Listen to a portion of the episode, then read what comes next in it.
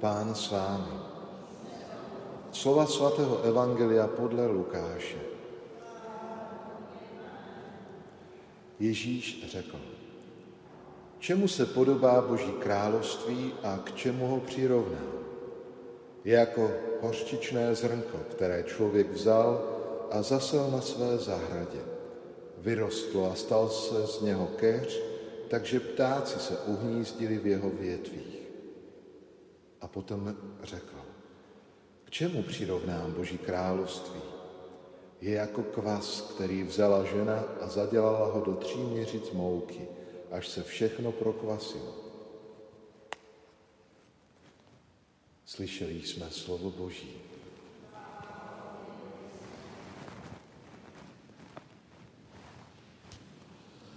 Milovaní, dnešní večer nás Pán chce pozbudit a posílit a ujistit nás, že jeho přísliby jsou stále platné. Někdy my lidé se vní, eh, nebo vnímáme, vidíme věci jenom především tím naším pohledem lidským. Ale Boží slovo je to, na kterém máme stavět. Ne na tom, jak to vnímáme my, ale jak to vnímá a ukazuje Bůh. A tak čemu nás dnes Bůh všechny pozbuzuje? Abychom si uvědomili, že jeho království je už zde, na této zemi, že je mezi námi.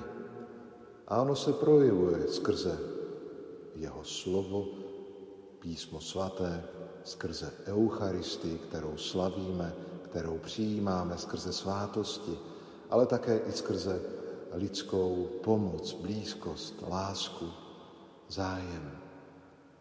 A nejenom to, Ježíš nás pozbuzuje, že jeho království je zase to do srdce každého z nás. Jako malé zrníčko, o které máme pečovat a s trpělivostí a důvtipem eh, prosazovat i v tom našem každodenním životě. Je to každodenní práce, neboli jinak řečeno, každodenní starost o to, ať ty zrníčka Božího království, Boží dobroty ve mně e, sklíčí, rostou a vyrostou v košatý strom. Košatý strom dobra.